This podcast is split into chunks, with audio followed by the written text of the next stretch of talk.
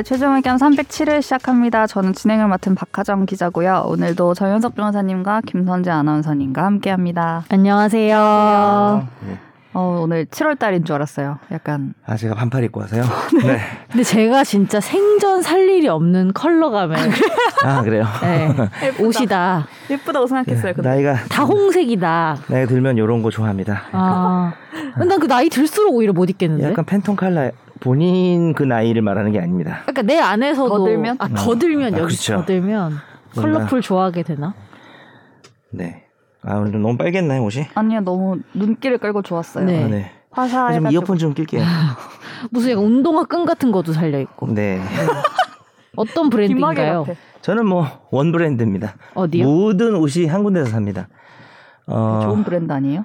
영어 그러니까 뭐 백화점 브랜드긴 해요. 저는 원래 정말 싼 옷만 입다가 저는 이제 명품은 안 입습니다. 명품은 안 입잖아요. 탐 브라운. 그 짝퉁이 짭이라고 제가 이미 여러 번 말씀드렸고 지금 꼽주는 거예요. 짭인 거 다시 왜 요새. 그거 안 입으세요? 아 이게, 느, 이게 줄더라고요. 아, 짭이어서 잘 주나? 줄어서 아니 제가 늘었나요? 옷이 주는 건 아, 딱 짚어내요. 간파했어. 많이 컸다고. 정- 여러분 이거 들렸나요? 정말 조그맣게 뭐라 그랬어요? 조그맣게. 옷이 주는 게 아니라 어, 라고 그 하려고 얘기했죠. 했어요. 아, 네. 어. 박하정 기자도 우리가 귀를 기울이면은 네. 나중에 방송을 들어보면은 할 말을 또 다 하더라고요. 네. 자, 작은 음. 목소리 좀 소심해서 그렇지. 좋아요. 요거는 이제 아, 요 정도로 힌트를 드리면 그래서 최근에는 이제 강의를 하기 때문에 티셔츠가 조금 이걸로 좀 어필을 해야 되기 때문에 저 사람이 어떤 이거 입고. 강의해요? 저 이거 입고 어, 강의합니다. 그렇구나. 아, 어필해야 된다니까 좀 말이 웃기네. 그러니까 뭐 꾸밀 거 없으니까 그냥 티셔츠만 예쁘게 하자 그래서 이 백화점 브랜드입니다. 저 한국말로 체계 책? 체계예요 체계. 책에? S로 시작하는 거 아니에요? 네 체계. 뭐야? 체계를 갖추다 할 때 체계. 아, 시스템. 야, 나 이렇게 얘기했는데 나 그렇게. 우리 나가도 상관없어요. 아 상관없어요? 그럼 좀 업무도 좀 업무. 해주세요. 아, 시스템 네. 업무. 아. 한성이요 한성 아. 한, 한섬 한섬. 저기 거기서만 사요 저는 그냥 어. 옷을 전혀 아무런 관계 없습니다. 옷에 관심이 내- 별로 없어요? 100%내 돈 내산. 네. 옷에 관심이 별로 없으세요? 되게 잘, 잘 입으시는 것 같아요. 그러니까 되게 옷을 신경 써서. 되게 그러니까 많고? 이런 그렇죠. 느낌이에요. 그러니까 찾아다니기는 귀찮고 바쁜데 거기 가면 이제 어떤 특정 백화점에 가면 나랑 잘 맞는 그게 예, 있으니까. 저의 어떤 단점을 커버하면서 장점을 장점 별로 없지만 부각시킬 수 있는 옷이 딱 정해져 있어요. 옷일 줄 아. 알고 이거 준비해뒀다 그러면 딱 아, 입으면 딱 사오는구나. 야, 그냥 딱 그냥 아, 딱그그 지점에 자주 가시는 그렇게. 거예요. 네 저는 딱 특징 아주 그러면 그- 이제 뭐 딱 들어가면 어 형님 이쪽으로 오세요 하면서 막 VIP, VIP. 이렇게 옷걸이 딱 걸어놓고 막 이런 거 해요. 그 정도까지는 아닌데 모든 옷을 거기서 사기 때문에 네. 좀 거기서는 좀 알고 지내겠다. 하죠. 어, 확실히 아- 우와. 알고 지내는. 네, 저를 알고 그냥 있고. 뭐 나왔으면 이제 얘기해주고 이거 딱 어울릴 것 같다. 근데 이거 곧그 거기가 이제 BTS 콜라보를 많이 해요. 아 진짜요? 해- 그래서 제가 지난번에 어, 맞아. BTS 옷 입고 왔어. BTS 티셔츠. 그래서 애들이 인스타에 같은 옷 다른 느낌이라 그래가지고 저랑 뷔랑 같은 옷을 입었더라고요. 잔인하다 정말 사람들이. 네, 그러니까요. 날씨가 따뜻해지는 줄 알, 알았더니 또 쌀쌀해. 오늘도 추워요. 네. 그러니까 완전히 따뜻하진 않더라고요. 아, 한 주가 또 이렇게 이렇게 빨리 보는 것 같죠? 음. 저번 주에 금요일에 했나요? 실제로 우리가? 빨리 보는 거예요. 어. 하루. 아, 하루. 어 떻게 지난주에 두 번 봤잖아요. 그리고 아 맞아. 아, 네. 어떻게 지냈어요? 짧은 시간 동안? 어, 저는 그냥 하루하루 열심히 살고 있어요. 음. 저는 어색한 데 안 나가가지고 뭐 전할 내용이 없는 게 집 밖에 네. 진짜 안 나가고 가끔 친구들이 불러야 나가고 거의 아, 별 운동. 어, 운동 회사 집 끝. 나 필라테스 끊었어요. 아, 축하드려요. 제, 네. 아, 드디어 그녀가 운동을 시작했다. 필라테스 좀 많이들 하더라고요. 근데 필라테스 진짜 많이 잘 하더라고요. 맞아요? 남자들도 그렇고. 해보니까. 아직 시작 안 했어요. 아, 그렇구나. 결제만 그 했어요. flying 요가 이런 거 좀 해보시죠. 안 돼, 그거는 내가 볼땐 너무 무서워 처음부터? 하면 다칠 것 같아. 아, 음. 네, 좀 다른 걸 하시고. 필라테스 하시는- 해봤죠, 김재님? 전 지금도 하고 있어요. 아 정말. 일주일에 두 번씩. 진짜. 네. 해보고 후기 말씀드릴게요. 좀 아픈 데 고칠 수 있어요. 아니 그, 그때 요가 해서 요가는 혼자 하는 거 아니 요가도 해요. 저 요새 운동 해요? 루틴이 요가 한 번, 필라테스 두 번, 발레 한 번 이렇게 네 아, 번. 발레를 또 네. 토슈 멋있다. 샀어요 토슈 토슈즈는 안 신고 네. 그냥 일반 발레 슈즈. 토슈가 아닌 발레 슈즈가 있어요? 일반 발레 슈즈 아 그 앞에 설 수 없는 거 있잖아요. 연습용. 아, 그거. 되게 열심히 네, 사시는 저는 운동 언제님. 중독입니다. 아, 그 네. 정도군요 네.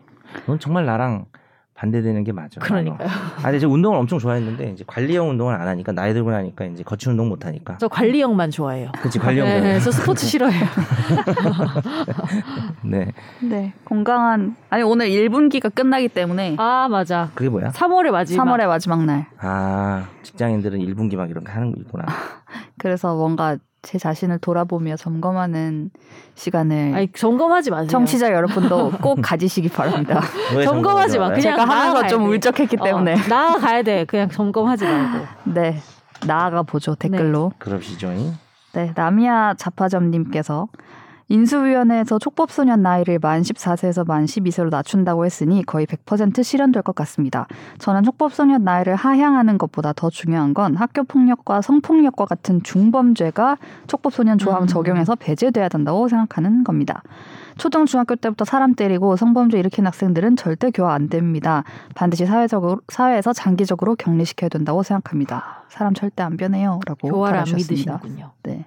진짜 저희가 저번 주에 이걸 하고 나서 또 각종 기사와 맞아요. 이렇게 나왔길래 인수위에서 또 맞아요. 어제 어, 보도가 나왔죠? 바로 나왔더만. 네.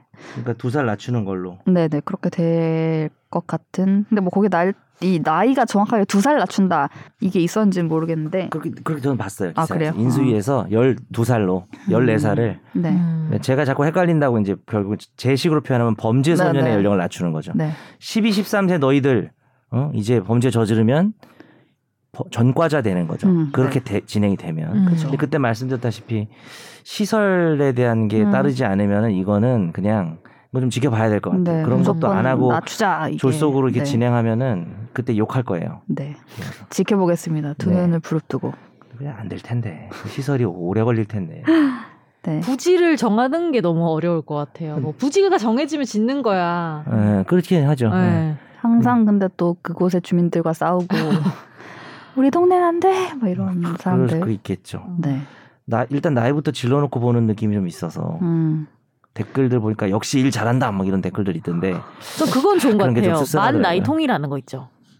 아, 한국 만 나이. 한국 나이 너무 많아서 어, 이런 거 할 때 항상 궁금한 게 이게 만이에요? 뭐 한국 나이 그 물어보고 어. 싶거든요. 이런 어, 사안이 나올 때마다. 맞아 이게 요, 요즘에 판결 뭐 하나 있었는데 무슨 나이에 관해서 어떤 아 이거 나중에 다룰지도 모르겠지만 어떤 어떤 판결에서 뭐만뭐60 예를 들면 숫자는 달라요. 그냥 이 문구에 뭐 60세까지 뭐 정년으로 한다 뭐 이렇게 돼 아. 있었으면 그건 그냥 만을 의미한다. 이게 만이냐 아니냐를 가지고 아. 노종랑 회사인가가 하여튼 근데 만으로 나왔겠을 것 같아요 판결은 어떻게 네, 나왔어요, 네, 그죠? 그렇게 만으로. 왜냐하면은 그런 공식적인 일이 있을 땐 다 만나이에요. 네. 다 만나이고. 비공식만 우리나라. 네, 그러니까 이제 이번에 그렇게 뭐 통일을 하는 게뭐 음. 올바른 길인 것 같아요. 음. 음, 많이 공식적이구나. 네, 기사에서도. 다 말 아, 아니에요? 하긴 기사에서도 많이야. 음. 네. 네, 그렇죠. 다 네. 그냥 공식적인 건다 만인 것 네. 같아요.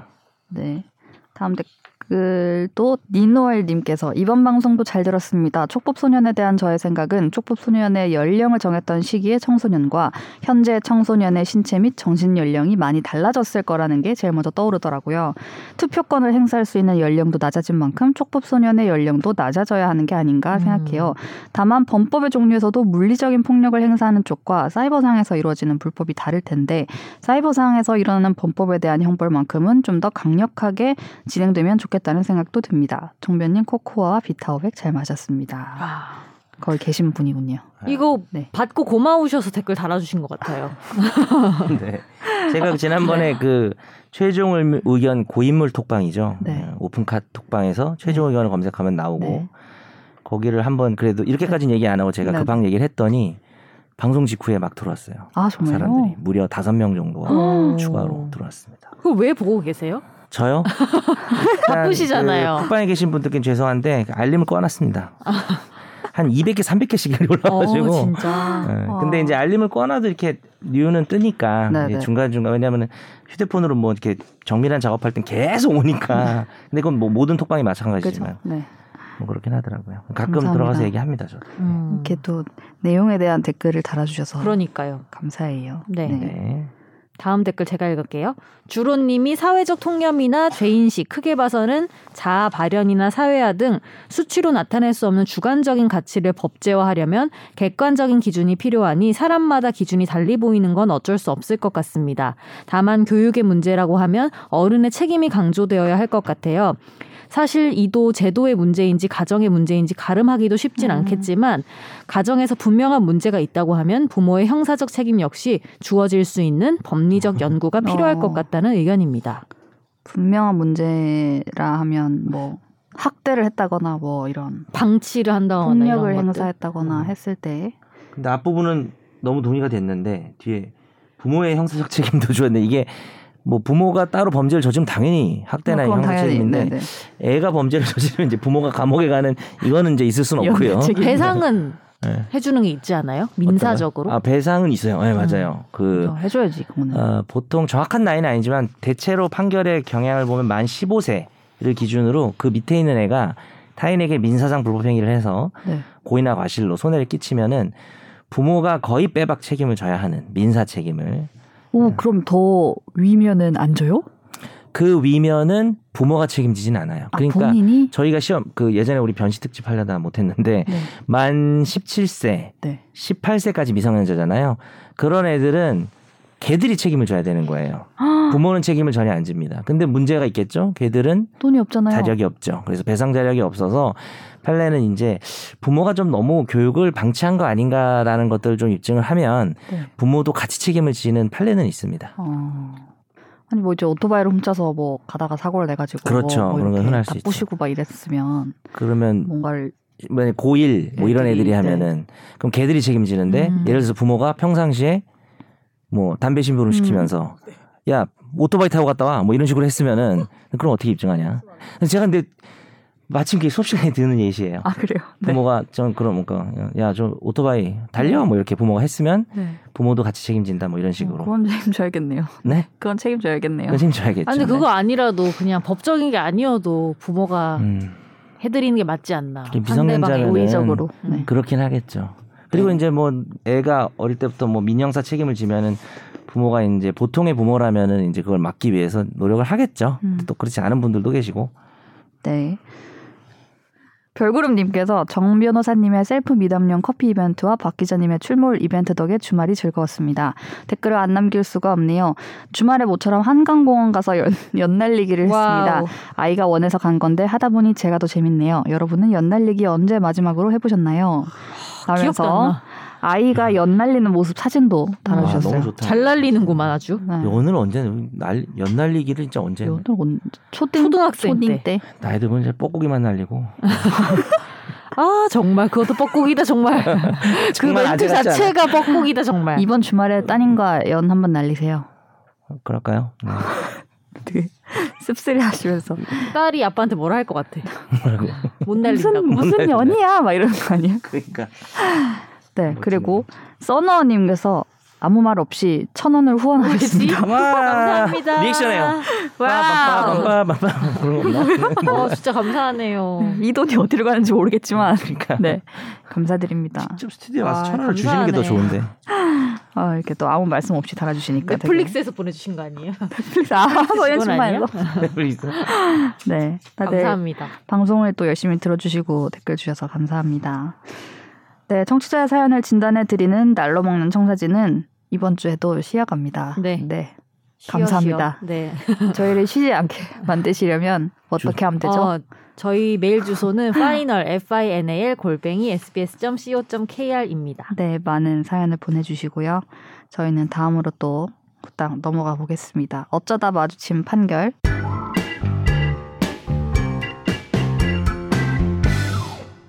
A 씨는 2011년 강원도에서 전답 10일 필지를 취득한 뒤 농작물을 기르면서 인접해 있는 B 씨 소유의 토지 일부를 농기계와 트럭 통행로로 사용해 왔습니다.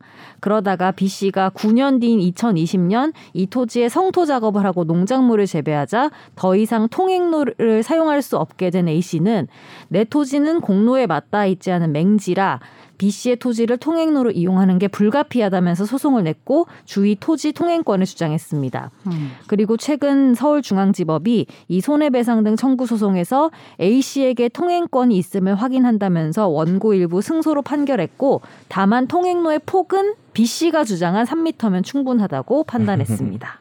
어, 되게 섬, 섬세하게 길이도 정- 폭도 정해주는구나라고 그렇죠. 생각했어요. 혹시 그냥 궁금해서 주의 토지 통행권이라고 들어보셨을까요? 전- 전이요? 봤어요. 아 그래요. 네. 그래서 이 판결을 가져왔어요.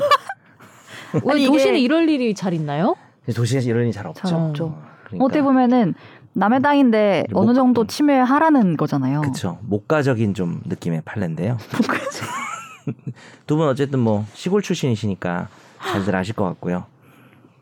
그렇게 반응 안 하기야? 반응 반응 안 해야지. 반응 안 하기로 했어. 반응 안 해야지 이 사람이 더 욕먹어. 난 나쁜 놈 됐어. 난 메트로 섹슈얼이야. 아니, 뭐, 이게 뭐좀 뭐야? 도시 남자의 뭐 그런 거 있지 않나. 네, 어쨌든 네. 그래서요.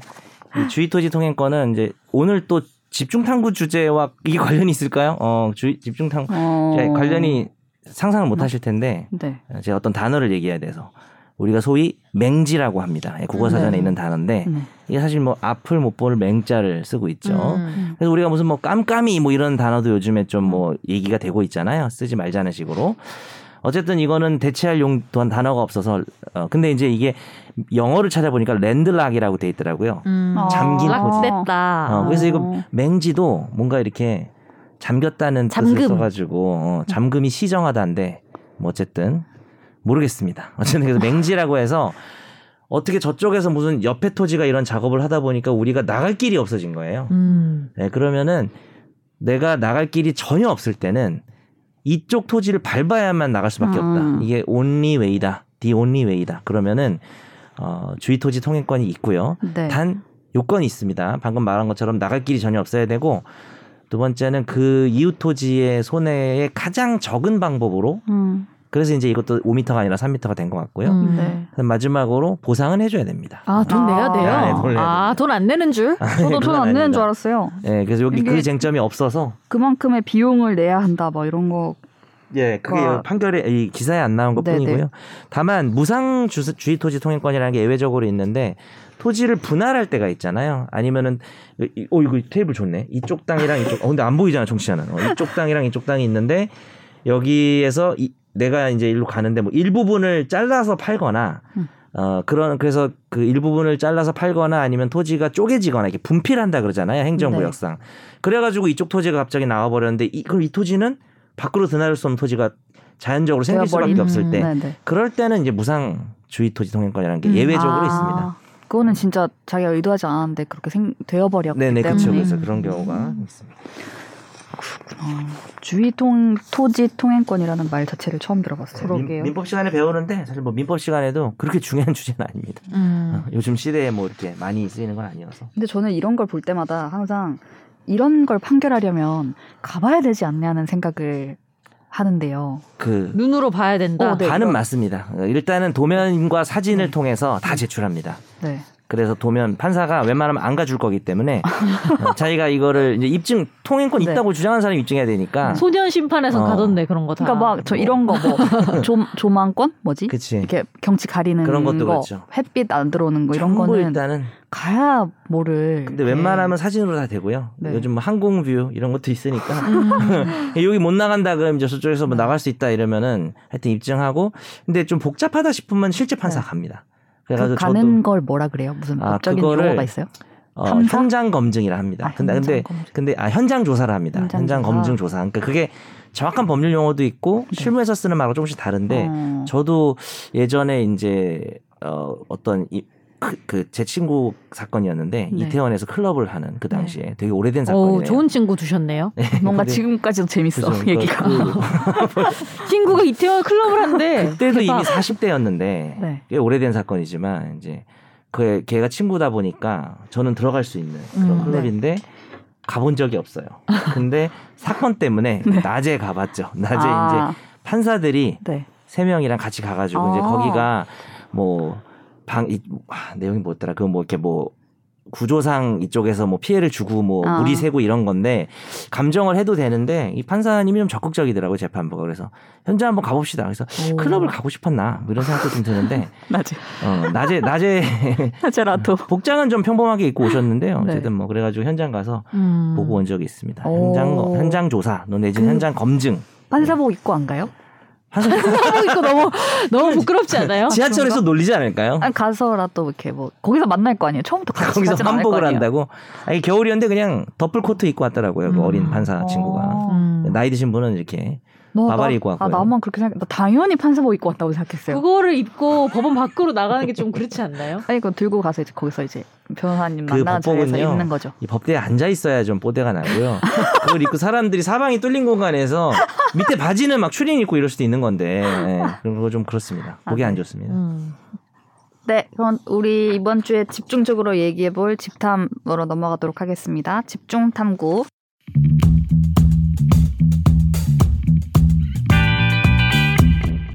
네, 또 어쩌다 보니 이번 주를 뜨겁게 달군 논란에 대해서 다뤄보려고 음. 합니다. 아마 기사들을 많이 보셨을 텐데요. 장애인 이동권 출근길 시위 관련해서 오늘 얘기를 나눠보려고 합니다. 음. 이게 어 지난 2001년에 그 지하철 오이도역에서 장애인 노부부가 리프트를 이용하다가 추락해서 숨진 사고 이후에 이제 장애인 관련 단체들에서 역사 내에 엘리베이터를 설치해 달라 또 관련해 저상 버스를 도입해 달라 이런 이동권 요구들을 해 왔습니다. 이를 알리기 위해서 전국 장애인 차별 철폐연대 전장연을 중심으로 이제 지하철에서도 시위가 있어 왔고 지난해 말부터 좀 본격적으로 많이 이 출근길 시위가 있었다고 해요. 네, 이준석 국민의힘 대표가 이 시위를 두고 비문명적 관점의 불법 시위다 이런 이야기들을 하면서 공개 저격을 하고 나섰습니다. 이후에 이제 같은 당 김예지 의원이나 뭐 대통령직 인수위원회에서 현장을 찾고 관계자들을 만나서 좀 어떤 달리기에 나섰고 이후에 전장현이 일단 출근길에 이렇게 하는 방식은 중단하고 4월 20일까지 장애인의 날까지 그 착발 투쟁 방식을 좀 바꿔서 진행을 하겠다고 한 상태입니다. 지금은 그러니까 이제 중단이 된 거네요. 네네 지금은 일단 중단이 됐고요. 분명히 일단 출근길에 불편을 가중시키는 측면이 있죠. 왜냐하면 이제 이분들이 그 문에서 서서 뭐 어떤 발언을 한다든가 과거에 같은 경우에는 탔다 내렸다 탔다 내렸다 이렇게 반복을 음. 하는 방식으로 시위를 했기 때문에 그래서 시위를 통해서 표현을 하고자 하는 것이 있고 또 시위로 인해서 불편을 입는 것이 있고 또 그것을 또 뭐 때로는 경중을 비교하는 분들도 계시고 음. 한데 이 장애인 이동권을 두고 벌어졌던 어떤 논란들과 법적인 쟁점들 편하게 얘기를 해보려고 합니다. 네. 네.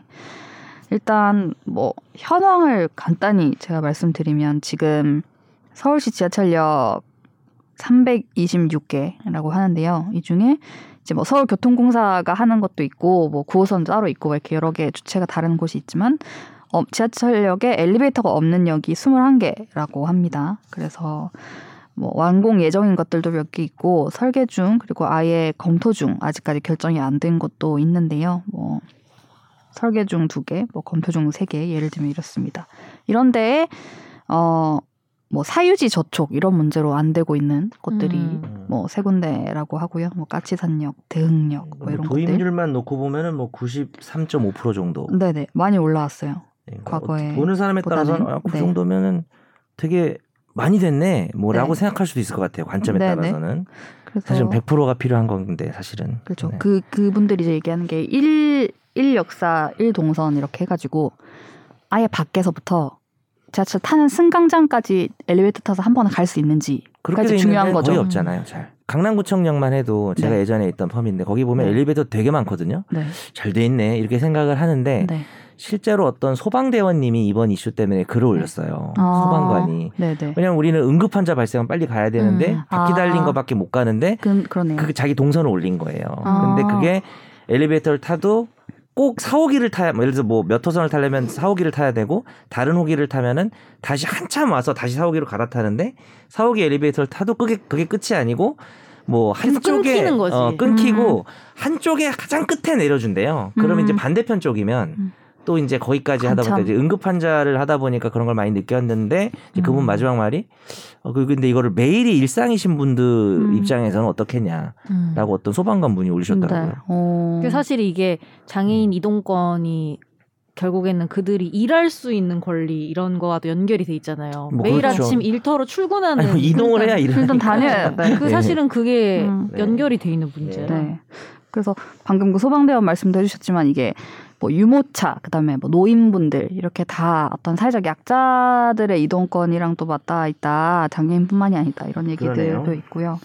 그래서 이 이동권이라는 게 교통 약자들을 위해서 어쨌든 지금 뭐랄까 천명되어 있는 권리인 음. 것인데 지금 이걸 두고 뭐 법적으로도 문제가 된 것들이 꽤 있었죠. 뭐 서울교통공사에서 이제 뭐 업무 방해다 이런 식의 시위를 하는 것은 그렇게 해서 형사 고소를 하기도 했고 뭐 이로 인해서 손해가 발생했다라고 하면서 손해배상을 음. 네, 청구한 적도 있었습니다. 이게 뭐 이렇게 해서 못한 사람들 미승차 운임의 감소분이랑 그러니까 이제 이런 지연이 것들 되니까 에이 나 전철 안 탈래. 버스 타고 그래서 우리를 이용 안 해서 그 음. 돈을 못 벌었다라는 거랑 뭐 그다음에 아니 그러니까 그러니까 여기가 사람이 막히니까 네. 나 그냥 나 버스 전철 안 타고 뭐 탈래. 택시 타고 네, 네. 가겠다. 그럼 이제 그들이 승차를 그래서 이제 네. 이그 전철표를 구입하지 않았다는 거랑 네. 구입을 했는데 이거 사람 어떻게 가라는 거냐 음. 반환을 요구해 가지고 음. 반환해 준돈 음. 그리고 이거를 정리하기 위해서 필요한 인건비인데 음. 사실 뭐 이거를 다 모아봐야 이렇게 입증할 수 있는 금액이 크진 않았나 봐요. 그래서 이 사람 이 지하철 공사 서울 교통공사가 청구한 금액이 3천만 100원이거든요. 네. 이게 무슨 의미냐면은 소액 사건이 3천만 원까지가 소액 사건이라 그래서 아, 한번 그래요? 기일 열고 끝나요. 원칙이. 그래서 심리가 아. 너무 빨리 끝나고 하기 때문에 네. 근데 이게 뭐 진짜 손해가 발생했다기보다는 뭐 제가 이걸 뭐 꼭 비난하는 건 아닌데 뭐 교통공사 입장에서는 뭐 소송을 할 수도 있다고는 생각해요. 근데 음. 이제 어 이거가 약간의 뭐랄까 일전의 제스처 그러니까 이제 이렇게 손해배상도 청구할 수 있어. 그러니까 이건 여기서부터는 제피셜입니다. 네, 네. 이런 걸로 이제 좀 여기를 압박하기 위한 용도 같은데 그런 이게 것 같아요. 네, 그죠? 네. 한 번에 끝나면 네. 이 임팩트가 없을 뿐더러 또 어. 이제 패소할 수도 있으니까 네. 이거 여기 완전 제피셜인데 그래서 이제 3천만 원에다 100원을 붙이면 음. 이게 이제 소액이 아닌 단독 사건이 되고요. 비슷한 예로. 예전에 이제 2억 원 이상이 되면 판사가 3명이 있는 합의부라고 하죠. 네. 그러니까 이제 2억 원이 초과되면 3명이고 아니면 어. 단독이에요. 아, 그래서 우리가 정말요? 이제 세간의 관심을 끌고 싶으면 2억 100원. 근데 2억 100원 했다가 제가 지난번에 욕 먹었어요. 그 왜요? 제가 모시던 분 예전 변호사 할때 네. 쪼잔하게 정변호 100원만 붙이는 게 뭐야? 2억 만 원으로 하지. 뭐 이렇게 하시더라고요. 무슨 차인지 잘 모르겠지만 참고로 최근 3월 1일부터는 합의부 사건이 5억 원으로 바뀌었습니다. 아, 그래서. 5억 만 원. 어, 네, 합의부 사건이 너무 많아가지고 그쵸. 여기서 5억 원까지는 청구를 해도 이게 네. 판사 혼자 하는 단독 재판. 어, 막간 상식이었습니다. 그러니까 저는 기준이 몰랐어. 3천이고 5억이네요 지금. 그렇죠. 예, 맞습니다. 어. 소액 사건 3천이든 5억이든 다 단독인데 네. 소액 사건이라고 불리워서 되게 간단한 음. 절차로 진행하기 때문에 네. 음. 그게 싫었나 보죠. 그거 이거 어떻게 됐지? 이거 아직 중이죠. 하고 있습니다. 음. 12월에 했으니까 네. 소액 사건이 벌써 끝났을 텐데 네. 아니니까 지금 100원을 이제 추가했기 때문에. 100원 추가했기 때문에 어, 설령 이제 나중에 뭐 천만 원 인용이 되든 500만 원 인용이 네. 되든 일단 이제 3,100원을 그렇죠, 한다는 그렇죠. 거죠. 거죠. 어, 아, 그건 오케이. 진짜 그 피셜이 맞는 것 같아요. 제 생각에도. 네. 네, 그래서 이제 뭐 손해가 발생했다는 거죠. 아까 설명해주신 그런 부분들로 인해서 본인들이 그런 이런 집회나 시위가 생길 때마다 사실 뭐 우리가 항상 가치가 충돌하고 이걸 잘 조화시켜야 되고 막 이렇게 말을 하는데 음. 그거는 그때 그때 케바케인 거죠. 그러니까 누가 더 우선해야 되는가의 문제. 이 정도는 뭐 이렇게 그쵸. 법적으로 갔을 때 이 정도는 그래도 음. 용인해 줘야지 집회로 교통이 그쵸. 방해됐어도 뭐 이런 것들. 네, 2009년에 나왔던 대법원 판례 요지를 보면은 그 집회나 시위가 원래 그 속성상 다수이니 그러니까 민주 사회에서는 당연히 집회 시위의 자유가 있잖아요. 그래서 회합을 하고 행진 그다음에 뭐 이런 얘기를 해요. 의견에 영향을 주거나 제압을 가하는 행위까지는 괜찮다. 이 제압이 뭐 누구를 때리고 이런 게 제압? 아니라 의견에 어떤 의견 그 표현에 있어서 그래서 이 사람들이 불특정 다수인에게 의견을 전달하는 게 이것의 본질이기 때문에 음. 그 과정에서 어느 정도의 소음이나 불편에 대해서는 이런 말을 했어요. 어, 일반 국민들도 수인할 의무가 있다. 어, 그러니까 왜냐하면 이- 조금 불편하다고 이거를 네. 못, 내 기본권 침해돼서 이렇게 하면은 결국은 집회나 시위의 자유가 배척이 되는 거니까 아예 음. 배제가 되는 거니까 이제 그 어느 정도란 말이 중요하겠죠. 어, 어디까지 그러면 일반 국민이 수인해야 되는가. 뭐. 어느 정도가 사람마다 참 기준이 다른 것 같다는 생각을 다르고. 요즘 들어 하고 있습니다. 아니 막 어. 볼모로 잡았다고 막 그렇게, 그렇게 말하기도 하죠. 하니까. 이준석 대표는 그렇게 말했죠. 네. 그리고 뭐 나라마다도 다르죠. 예를 들어서 뭐 프랑스 같은 경우는 요즘도 그런지 는 모르겠지만 네. 뭐 유럽의 어떤 국가들은 뭐 이렇게 막 시위하고 노동자들이 이렇게 하면은 네. 그냥 뭐 당연하듯이 그냥 기다려 준다든지 음, 뭐 이게 시위랑은 상관이 없지만 예를 들어서 미국이 그랬나 뭐 스쿨버스 같은 거 지나가면 모든 차가 다 멈추고 무조건 서서 뒤에. 어, 뭐 그러니까 그런 음. 뭐 문화 같은 게 좀 다르겠죠. 그리고 우리나라는 또 빨리빨리 출근해야 되고 늦으면 또 이런 게 좀 있기 때문에 네. 사람들이 좀 이런 거에 대해서 불편을 음. 좀더 못 참는 그런 성향이 음. 있지 않나 생각도 들어요. 그 어떤 용인할 수 있는 여기의 표현을 따르자면 용인할 수 있는 그 그곳의 사회 통념이 어느 정도인가에 따라서 정말 네, 어렵다. 천차만별. 여기 있는 세 사람도 다를 수도 있고. 네. 근데 저는 그런 생각은 들어요. 그러니까 제가 얼마 전에 아, 얼마 전 아니다. 그 다큐를 한 편 봤는데 거기에서 그 장애인 캠프 같은 걸 미국에서 하는 아, 네. 그런 넷플릭스 다큐였는데 어떤 사람이 자기가 장애인 이런 문제에 대해 전혀 관심이 없다가 자기가 갑자기 교통사고를 당해가지고 장애인이 된 거예요. 휠체어를 타고 다니는. 그러니까 이게 다 보이기 시작했다 이런 내용이 나오면서 근데 음. 그런 생각을 해봤어요. 그러니까 내가 만약 내일 집에 가다가 차에 치여서 장애인이 된다면 그리고 우리 엄마 아빠가 이제 할머니 할아버지가 다 되고 언젠가 휠체어를 타야 할 수도 있을 텐데 그랬을 때 내가 의 입장과 지금의 입장과 되게 그치. 다를 수도 있겠다라는 그- 생각이 네. 들더라고요. 자신의 책임에 음. 의한 것도 아니고. 왜냐면 뭐 우리나- 사고로 그럴 수 우리나라도 있는데. 장애인의 70%인가 80%가 후천적 후천적으로. 장애인 되는 네네. 거잖아요. 음, 뭐 그래서 그런 생각을 하게 되더라고요. 네. 네. 그래서 제가 이 이슈를 보면서 이것과 사실 이 저 이게 막 이렇게까지 커지기 전에 있었던 기사를 하나 봤었던 게 있는데 네. 제가 한 기사를 보고 그냥 검색을 하다가 이제 걸리니까 그 똑같은 날 똑같은 기사 똑같은 판결을 다룬 기사인데 되게 제목이 어. 다르다 한게 어. 있었어요. 그래서 어떻게 다릅니까? 먼저 말씀드리면 한 언론은 이렇게 나왔어요. 버스 휠체어 탑승 설비 갖춰야 대법 장애인 이동권 8년만 결론.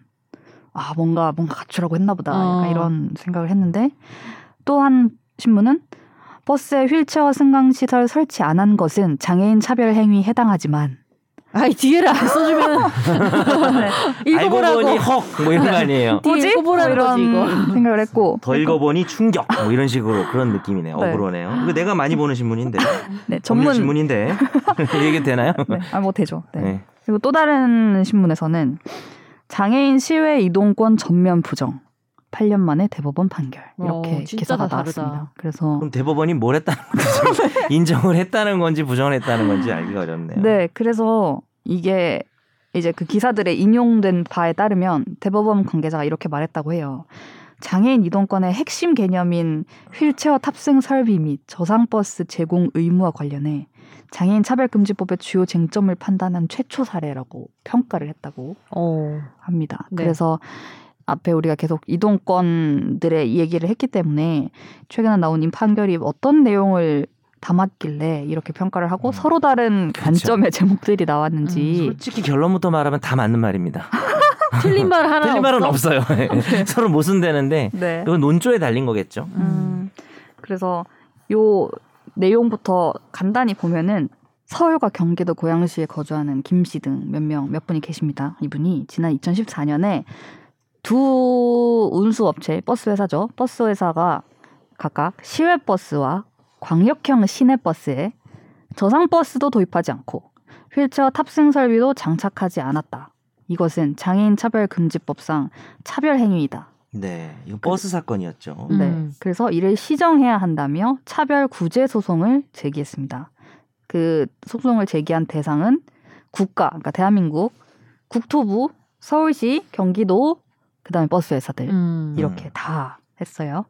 그래서 대법원까지 지금 간 거고 1, 2심의 판단이 있었는데 이제 3심이 나온 거죠. 그때 황교안 박원순 때부터 시작해가지고 음. 와. 지금 이제 박범계 오세훈 시절까지 와서 대법원 판결이 나온 아, 거죠. 진짜 오래 오래됐네요. 그 사이 에 많은 일심부터 일이 따지면. 있었네요. 음. 네. 근데 그동안 못 다니셨을 거 아니에요, 그죠? 이걸 못 하고. 그죠. 근데 이게 보면은 제가 보니까 어쨌든 시간이 흐르고 뭐 우리나라 아까 장애인 그 지하철역에 엘리베이터가 들어간 것처럼 조금씩 조금씩 그 상황이 바뀌긴 음, 했는데 그렇구나. 막 크게 뭐가 다, 다 갖춰졌다 이렇게 바뀐 건 아니었어요. 네. 네. 그래서 내용을 보면은 어 1, 2심은 큰 틀에서는 거의 유사했는데 그 그런 거죠. 3심에서 파기환송이 일부 있었습니다. 그래서 그 부분들을 가지고 이제 아마 이, 이 관점이 다른 세 음. 포인트는 이 파기환송에서 아마 해석이 달랐던 것 같아요. 네. 1, 2심에서는 먼저 국가와 지자체의 책임을 인정하진 않았습니다. 음. 여기에 어 그리고 버스 회사들의 책임은 일부 인정을 했는데요. 아까 요구했던 것이 저상 버스 도입이랑 그 휠체어 승강 장비 시설 제공해달라 두 가지였죠. 근데 저상 버스 도입은 인정하지 않았어요. 저상 음. 버스가 없어도 차별은 아니다 라고 음. 한 것이고 승하차 편의 시설 제공은 하라. 이거가 없으면 차별이다. 이런 음. 결론이 나왔습니다. 약간 최소한의 거는 해야 된다 이런 느낌? 네네. 네. 이게 뭐 개조에서도 가능하고 기존 좌석 어쨌든 좀 이렇게 음. 바꿔야 그게 가능한 건데 그로 인한 손실이 과다하지 않고 음. 현저하게 어렵고 막 부담되고 이런 것이 아니기 때문에 법원이 나서서 적극적으로 좋지 이거 해 이렇게 결론이 나온 건데요. 삼심은 어땠나요? 네. 그 어, 1, 2, 일단은 지금 1, 2심에서 말씀한 걸 좀 보충을 하면 어, 그러니까 뭐, 네네. 어, 판결의 내용은 정확하게 다 말씀해 주셨고 이게 사실은 이제 장애인 차별 금지법에 보면 정당한 사유 없이 장애인에 대해 정당한 편의 제공을 거부하는 경우를 이제 차별 행위로 규정합니다. 음. 그래서 이거는 금지되는 거고요. 또 교통약자법까지 이렇게 같이 보면 교통사업자는 장애인을 위해서 정당한 편의로 이제 휠체어 탑승 설비를 제공해라. 이게 돼 있는 거예요. 그래서 1, 2심은 뭐 법 규정도 명확하고 그렇기 때문에 이제 법원에서 사실은 이제 이걸 먼저 말씀을 드려야 되는 게 법원이 정책을 만들거나 그죠. 적극적으로 무슨 어 사회 변화를 일으키는 기관은 아니잖아요. 음. 현재 국가가 위법행위를 저질렀는지를 보는 거고 네. 근데 위법행위가 일반적으로는 자귀죠. 예를 들어서 뭐 음. 누군가에게 뭐 피해를 끼쳤다 뭘 국가가. 해서 네, 문제를 그쵸 일으킨. 자귀를 네. 작위 그죠. 어. 네. 근데 사실 이거는 부작이잖아요. 해줘야 안 되는데 했죠. 안 하고 있는 네. 거죠. 음. 근데 그럼 이걸 얼마만큼 언제까지 해야 되냐라는 문제를 이제 원래는 전통적으로는 이제 법원의 역할이 아니었는데 음. 미국에서 예전에 인종차별이 문제될 때 몇, 몇 60년대 몇, 몇 년대 제가 까먹었는데 네. 뭐 anti discrimination 뭐 policy라 그래가지고 반차별 정책 뭐뭐 번역하기 나름인데 음. 이게 차별이 존재할 때는 이 차별을 시정할 거를 법원이 적극적으로 판결할 수 있다라는 게 이제 나온 거예요. 음. 그래서 이제 우리나라도 이제 그게 어, 영향을 받은 거고 이 소위 이거를 이제 종- 정식 용어로 적극적 조치라고 합니다. 음. 적극적 조치라는 건 사실은 사법부가 적극적인 기관이 아니거든요. 그렇죠. 이렇게 있으면 가져와서 판단하는- 판단만 해주는데 벌어진 일에 네. 대해서. 네. 근데 이제 이거는 사회적으로 그만큼 공동체 사회에서 부당한 차별, 뭐 미국 같은 경우 인종 차별이고 그 외에 뭐 여성 차별, 성차별이나 뭐 장애인 차별 이런 거에 대해서는 법원도 적극적 조치를 선언할 수 있다. 뭐 이런 음. 그런 이념에 기한 건데 네. 그런 거에 이제 기인을 해서 1, 2심이 그리고 실제 법 규정도 명확하잖아요. 그 안 돼 있는 거잖아요. 네. 휠체어 탑승 설 음. 시설이. 네. 그래서 이거를 하라고 한 거는 맞고 3심에서는 그거를 부정하진 않았어요. 1, 2심 옳다. 우리가 봐도 차별행위다. 이제 그 말을 했기 때문에 중앙일보에서는 어 중앙일보 얘기해도 되나? 중앙일보에서는 드디어 대법원이 이동을 인정했다. 음. 그 말도 이제 맞긴 맞아요. 음. 근데 여기서 이제 장애인분들 입, 장애인들 입장에서는 발목을 잡은 게 어, 비례 원칙이라는 건데요. 음.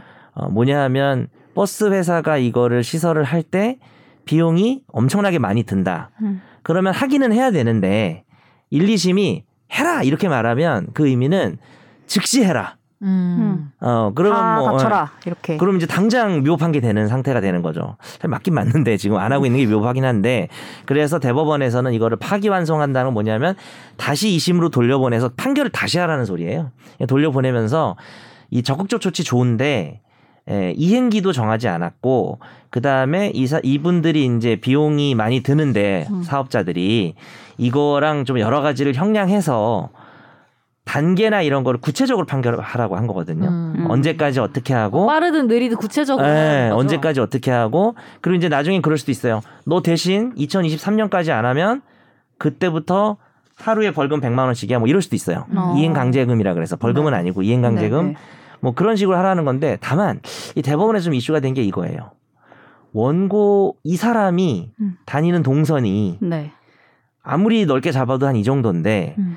지금 모든 노선에 다 모든 버스를 다 이렇게 음. 장애인 관련 시설, 휠체어 탑승 시설 같은 거를 설치하라고 하는 거에 대해서도 1, 2심 판단 안 했다고 하면서 뭐라 그랬냐면 이 원고가 실제로 다니는 다닐 수 있는 개연성 있는 노선이 어딘지를 특정하라고 한 거예요. 근데 여기서 이제 어떤 대법원의 소극성을 알 수가 있죠. 이거 뭐 비판 여부를 떠나서 사실 소송을 한 사람의 권리를 구제해 주는 게 네. 법원의 역할이거든요. 음. 소송을 그러니까 했잖아요. 소송한 장애인만 그렇지. 모든 장애인이 그 아니라 사람의 이동 아. 가능이 가능한 어, 이 곳까지 사람의 집과 이 사람이 노는 곳과 이 사람의 일터까지 그렇죠, 노선만 그렇죠. 해라는 거잖아요. 지금. 좀 쉽게 말하면 그런 네. 거죠. 예, 그러면은 근데 우리 같은 사람이 봤을 때는 아니 그러면은 나머지 장애인들은 어떡하냐? 말이 안 되는데. 아 그리고 어. 내가 저만 해도 제가 다음 주에 출장을 막 막 전북 뭐 아, 그 어디를 사람도 갈지 그 네, 사람도 갑자기 모르는데. 출장을 지방으로 갈 수도 있고. 네. 근데 이사 갈 수도 있고. 근데 그거를 이제 증, 정확히 구체적으로 밝히라는 거예요. 그래서 이게 소리야. 좀 아, 이게 이상하다고 그렇죠. 생각했어요. 예. 이 그게 이제 장애인 단체 관련 단체들에서도 이게 무슨 말이냐. 이 이 표현 자체가 어떤 장애인과 비장애인을 저도 너무 다르게 본 왜냐하면은 것이다. 비장애인에 대해서는 아무도 그렇게 안 하지 않나요? 음, 그럴 수 있죠. 근데 이제 법원 입장을 좀 얘기해 주면 네. 법원은 이번에 소송 응, 소송한 소자가, 사람. 어, 소가 음. 이제 요구하다는 한자잖아요. 네.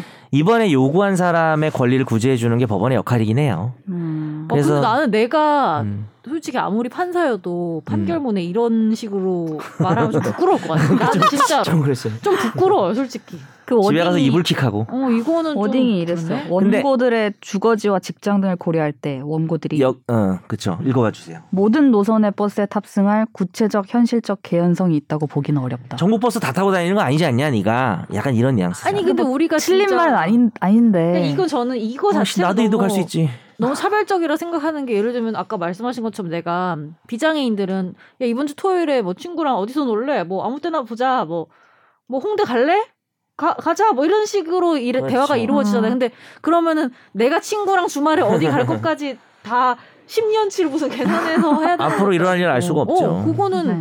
어, 그 개연성이라는 게 대체 뭔가에 대해서 좀 맞아요. 저는 개연성, 황당하네요. 개연성 이란 표현이 개연성은 10중 8구란 뜻입니다. 그러니까 90%, 80에서 90% 말하고 되게 네. 상당성은 이제 5, 60%. 그러니까 이말 법에서 자체가 그렇게 말합니다. 정해진 곳 안에서만 가라는 말이랑 거의 비슷하게 들려요. 오 맞아 그렇게 저도 네. 들렸어요. 그러니까 네. 정해놓고 개, 가라. 그러니까 개연성이라고 말하면 필터링이 더 높아지는 거죠. 그래서 네, 더 네. 힘든 거죠. 네. 나 거기 거의 무조건 거기 가야 되는데 이 정도만 보호를 하겠다는 거고 네. 다만 이제 법원 입장에서 얘기를 좀 아까 해드리면은 이게 또 약간 이 판사님이 좀 좋은 오지랖을 부렸다면은 그리고 이제 원고는 그렇지만 이제 뭐 덧붙일 수 있어요. 이제 이거는 우리는 법원의 본질상 사법부의 본질상 이 사람의 권리에 대해서 한 건데 음. 사실 사회 전체적으로는 모든 장애인들이 아니 사실 이 법은 뭐 특정 장애인을 위한 건가? 전체 장애인을 위한 거잖아요. 그러면 그런 얘기를 좀 하면서 음. 정현석을 법원으로. 아니 그럼 나는. 나는. 소송인만 해도 그렇다는 거죠. 네? 소송인으로 한정을 지어도 이분이 다 갈수 그렇죠. 있어야 된다고요. 맞아, 그건 또 저는. 별개야. 맞아, 네. 맞아. 음. 저는 모든 아, 장애인을 그 좋은 말이에요. 갈수 예, 있게 예. 하자는 게 아니고 예. 이분이 제주도도 갈 수 있게 하자는 거예요. 저는. 아, 그것도 아주 멋진. 그러니까 사정 기자 말도 그런 말이었던 것 같아요. 그죠? 네. 네네. 그 이 사람 그래 그럼 그래 너 이 사람 법원이 이 사람 권리만 구제한다고 음. 그래 이 근데 이 사람 권리가. 다 갈 수 있어야 된다 어, 그게 그게 황당한 거지. 어 나보다 두 사람이 더 똑똑한 것 같은데 나는 너무 이 법원의 네. 입장을 좀 대변하는 것 같아요 네, 아무튼 아니요, 근데 그 관점을 잘 몰랐을 거예요. 그러니까 알긴 알고 변호사님 말씀 안 해주셨으면 어, 맞아. 그 깔- 있다는 것도 어, 소의 소를 제기한 원래- 그거에 대해 어. 판단을 한다는 그 관점을 몰랐을 원래 거예요. 깔려면 잘 알고 까야 되지 사실 저는 근데 약간 그런 생각이 있어요 그러니까 동의도 하면서 네. 법원의 한계다 음. 난 법원에 기대를 이런 부분에서 기대를 안 합니다 아예 그리고 기대가 아, 그래요? 없다고요. 그래서 이준석 대표 같은 경우도 물론 네. 이준석 대표가 한 말이 공감하는 요소도 저는 있다고 생각해요. 불편하신 분들 뭐 많이 불편할 수 있고 당장 근데 불법이다. 뭐 따지고 보면 뭐 교통방해죄라든지 뭐 그런 게될 수도 음. 있는 건데 좀 아쉬운 거는 이제 그래도 공당의 대표인데 그 예를 들어서 100가지 사안이 있으면은 두 개만 딱 집어서 얘기하는 느낌이 좀 들어요. 좀 넓은 네. 관점이랑 사회 전체적인 관점에서 얘기를 하면 좋은데 그냥 어떤 사람들이 뭐 불편을 느낀다. 뭐 불편하죠. 불편하고 뭐 짜증 나죠. 뭐 치- 출근길 늦어지니까. 근데 그 그냥 일반 농객이 그런 거를 말하는 건 상관이 없는데 뭐 내가 뭐 그 당을 뭐 좋아하든 싫어하든 떠나서 당 대표라는 사람이 그것만 딱 찍어가지고 이렇게 이슈화하는 게 좀 아쉽더라고요. 네. 지금 저도 같은 당 어떤, 의원들도 막글 그죠. 쓰고 그러잖아요.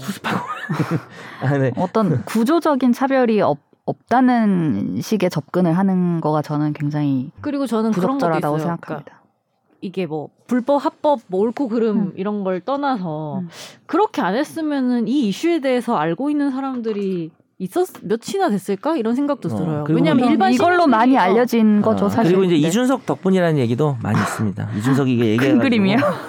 그래서 저 숨은 후원자다 뭐 이런 얘기가 있을 정도로 요즘 그래도 관심이 네. 많아진 것 같아요. 네. 뭐 이건 뭐이 반농담으로 사안 자체에. 뭐 네. 동의를 하든 안 아, 하든 아, 근데 참 제가 이준석 대표 얘기를 꺼낸 거는 그러니까 이제 저는 법에 대한 뭐 법률 방송에서 변호사가 할 말은 아니지만 뭐 사회 모든 이슈가 법으로 해결되는 게 아니다 보니까 이 문제는 법원을 우리가 깔 수는 있는데 음. 이 법원을 까는 것만 까는 것보다 중요한 거는 이게 지금 법원이 할 일이 아니고요. 뭐 법원이 되게 최후 판단에 있어서는 가장 중요한 역할인데 최후 보루인데 이 조치는 적극적으로 해야 되는 거기 때문에 뭐 정부에서 해야 되는 문제라고 생각하죠. 국가에서 지자체에서 네. 지금이 너무나 터무니없이 그 장애인 분들이 이렇게 이동하고 하는 것들이 어 너무나 자유 자유롭지 않기 때문에 음. 뭐 그걸 일일이 제가 예를 들지 않아도 우리가 뭐, 뭐 얘가 좀 너무 엇나간지 모르겠지만 뭐 만약에 어떤 여섯 살짜리 애가 이렇게 횡단보도 같은 데 있으면은 그 기다려 주잖아요. 음. 그러니까 그 왜냐하면 걔 이동권 때문인 거거든요.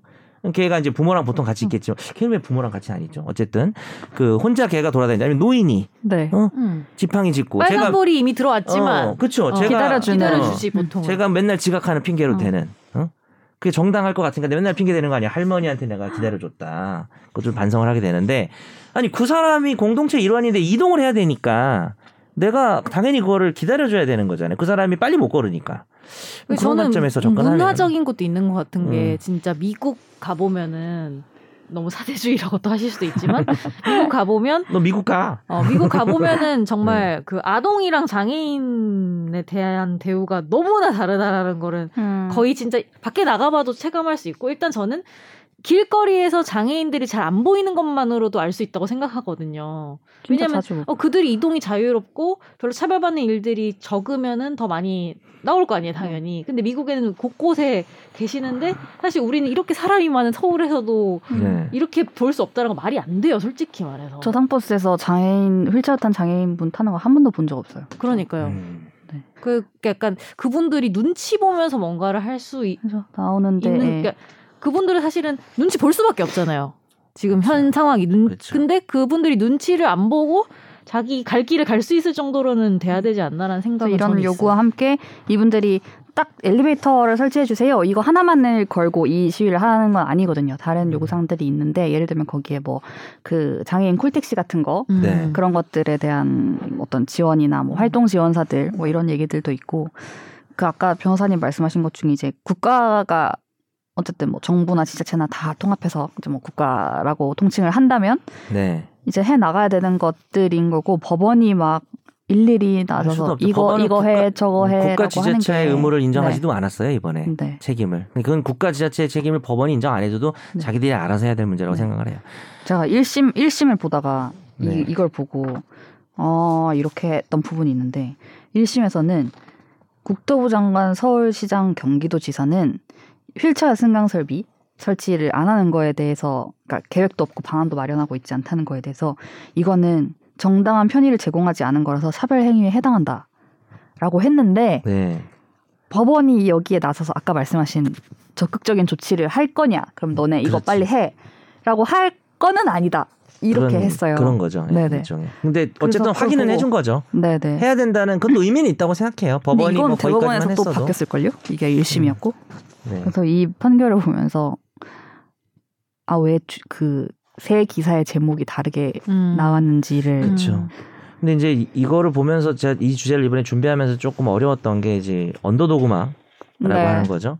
사실 이런 논리 그러니까 아니 뗐으면 다 들어주는 거냐. 음. 어, 불- 이런 식으로 만약에 이렇게 시위를 해서 우리가 그래서야 관심을 갖고 그래서 조치를 취하게 되면은 불법 저지르면은 음. 어 다 들어주는구나 음. 이런 선례를 남기는 게 안 좋다. 음. 이준석 대표 논리도 약간 그런 뭐 딱 그렇게 말하지는 않았지만 그런 쪽의 논조인 것 같아요. 근데 이렇게 말하는 거에 대해서 뭔가 제가 어 그 말이 틀렸다. 라고 말할 만큼 이게 맞고 틀림의 문제는 아니죠. 어, 뭘더 네, 중요하게 보냐의 말할 문제긴 한데. 수는 없죠. 네, 저는 네, 없다고 생각해요. 문제긴 네. 한데 그렇게 말하는 사람들에 대해서 좀 어렵더라고요. 저는 음. 이 주제를 준비하면서 근데 저는 결국에는 합법 불법 이런 음. 것도 법도 인간이 만든 어떤 시스템 체계인 거고 네. 사실은 사람의 개인의 윤리적 기준 안에서는 그 법 실제 존재하는 법과 내 윤리적인 갭이 기준이 있을 수 있죠. 갭도 있을 수도 있고 그 사람마다 되게 다르고 문화 에 따라서도 뭐 법적으로는 불법이 돼 있는데 우리 문화 안에서는 아닌 것도 있고 뭐 그런 거잖아요. 근데 네. 그거 진짜 좀 가치관의 차이일 것도 같다라는 네. 생각이 저는 드네요. 실제로 그런 여론도 여론도 많은 것 같긴 해요. 근데 그래서 어쨌든 매우 그렇게 이제 뭐 전철에서 이렇게 안 타고 이렇게 쭉 길게 늘어지고 네, 끼우는 네. 식으로 출발을 뭐 30분씩 지연을 시키면 음. 그래도 엄청나게 많은 뭐 보통 일 사람들이 시민들이나 이런 사람들이 음. 이제 출퇴근길이 네. 어 거기서 이제 지장을 받으니까 음. 근데 그걸 어떤 분들은 아 이거 우리 우리 사회가 장애인에 대한 이런 처우가 전혀 개선이 안 됐기 음. 때문에 이렇게 와서 이렇게 그렇게 오죽하면 이렇게 음. 하겠냐라고 해서 이건 내가 감수하자. 그러니까 어. 공감이라는 뭐 거를 그럴 수 있지만 어, 공감이란 거를 의무로 부과할 수 있느냐? 그건 또 아니죠. 사실 그것도 예. 되게 어려운 문제인 이번에 것 이게 또 막. 이렇게 된 것 중에 하나가 영상이 이게 막 돌아서 맞아. 이제 그때 뭐 할머니 임종을 내가 지금 보러 가야 되는데 그런 게 하나가 이제 음. 이슈가 네, 되면 그런 게 이제 또 근데 이제 장애인들. 시위 때문에 네. 못 갔다 내가 네, 뭐 인종을 그런- 그 사람에다 그것도 언더도그만 아닌가 하는 생각 드는 거 모르겠어요. 그 어떤 감정적인 사회적 약자에 대한 어떤 그, 음. 그 근데 다만 저는 그냥 아까도 얘기했지만 내가 그렇게 될 수도 있다고 항상 좀 생각하는 편이라서 내 가족이나 그런 걸 생각하면은 이거에 대해서 물론 더 좋은 방법이 있다면은 좋겠지만 장애인 이동권을 보장하는 건 너무 중요한 문제 아닌가요? 사실 우리가 뭐 오늘 법적인 문제를 다루는 거라서 뭐 전장현이 그동안 뭐 보였던 성과나 혹은 네. 뭐 전장현도 뭐 시정해야 될 부분도 있겠죠. 뭐 시위 방식이나 이런 네, 것도 네, 비판받을. 지점도 네. 저는 평상시에 있다고 생각합니다. 뭐 여튼간에 시민들의 네. 호응을 얻을 수 있고 시민들을 네. 자기 편으로 만들 수 있으면서도 관심을 받을 수. 있는 거면 좋겠죠. 네, 그렇죠. 네. 그래서 그런 아쉬움들은 있는데 뭐 누가 그- 그건 청취자분들의 몫인 것 같아요. 내가 뭘 더 중요하게 볼 것인가. 다만 아까 선재 아나운서도 얘기했지만 누구나 장애인이 될 수 있고 장애인들이 어, 이 대한민국 사회에서 살아가면서 어떤 처우를 받고 어떤 불편을 겪는지에 대해서 일단 생각해 보는 게 먼저인 것 같아요. 음. 그런 어 그들도 그냥 공동체 일원이기 때문에 그걸 생각해 보고 이제 그런 것들을 충분히 알면서도 내가 어 하나의 뭐 선택하는 근데 우리가 그걸 너무나 음. 어 남의 일처럼 좀 이렇게 그냥 평상시에 사실 음. 이번에 이렇게 되니까 저도 관심을 다시 갖게 그렇죠. 되고 이렇게 되는 게 있기 때문에 좀 그런 걸 생각해 보고 자기 의견을 얘기하는 게 더 좋을 것 뭐 같아요. 장애인 맞아요. 시위를 뭐 2주를 한다고 하면은 나는 2주를 30분씩 지각을 하는 거지만 사실 장애인들은 그 2주를 빼고는 그 2주 빼고 모든 음, 시간을 못 다닌 못 네. 다니고 있는 네. 거라고 생각이 들기는 그, 들더라고요. 2주도 못 다니 못 다니시는 거죠 시위하느라고. 네, 그렇죠. 우리는 2주지만 네. 그런 관점도 조금 뭐 우리가 꼭 원칙 옳다 그르다로 오늘 결론을 내릴 수는 네, 네. 없는데 그런 보면 생각해봤으면 좋을 것 좋겠습니다. 같아요. 뭐 약자가 뭐 항상 선하다 뭐 이런 취지가 아니더라도 아니 근데 저는 그거에 대해서 좀 할 말이 있는데 또 네네. 바쁘시다고 한 어, 분이 지금 바쁜데 저 가야 되는데 사실은 그러니까 어, 너 나가야 된다 어. 그러는데 그 선한 사람고 착한 사람 그리고 내 말 잘 듣는 사람만의 권리를 보장하는 것도 아니라고 생각하거든요. 그러니까 어, 저는 아니죠. 어, 네. 그러니까 어, 그것도 장애인이 네, 무조건 선하다는 것도 일단 편견이고 장애인도 사람의 집단인데 다양한 사람들이 있겠죠. 당연하죠. 예. 근데 뭐냐면은 우리가 어떤 그런 소수자들을 대할 때 음. 그분들이 고마워하고 음. 선한 의도를 갖고 있는 사람만 아 그건 아니죠. 그걸 보장해야 된다는 것도 어, 안 되는 아니죠. 것 같아요. 또 네, 가셔야 네. 되는데 네. 뭐냐면- 약자의 말은 무조건 들어줘야 된다. 그건 아니거든요. 아니죠. 뭐냐면 어. 약자가 나쁘든 착하든 일할 수로 갈 수 있게 해줘야 된다는 거죠. 그렇죠. 이게 착하고 나쁜 개념이 아닌 네. 거죠. 근데 사실. 왜냐면 일반 사람들에 대해서는 우리가 나쁜 사람이라고 지하철 못 타게 하자고 안 하니까. 그러진 않죠. 네. 그거는 기본적으로 가는 거고 네. 다른 네. 걸 논하는 네. 아무튼 근데 그렇습니다. 이동을 못 하니까 지금. 네. 근데 그거에 대한 조치가 아직 안 이루어졌으니까. 네. 네. 그러, 그렇게 단순하게 생각해도 될 문제인 것 같아요. 네. 좀 갈게요. 네. 오늘도 우리도 갈. 저희도 갑시다. 네. 똑같이 갈 오늘도, 거야. 어, 네. 열띤 방송. 네. 다음 주에도 제가 열 준비해서 네. 새 변호사님은 다음 다음 방송부터 네, 네. 참여하시죠. 그렇습니다. 다음 방송까지는 안 계십니다. 아, 제가 이, 이런 말을 괜히 했다가 또 뭔가 생기지 않겠죠? 네. 네. 이 여러분, 생기면 가만히 있지 않겠습니다, 그럽시다. 제가. 네. 최바. 감사합니다. 네. 최종 의견 바이. 안녕히 계세요. 나도 법률 전문가 세상만 사법으로 재밌게 풀어내는 여기는 최종 최종 의견 최종 의견 최종 의견으로 오세요. 고품격 법률 팟캐스트. 여기는 최종 의견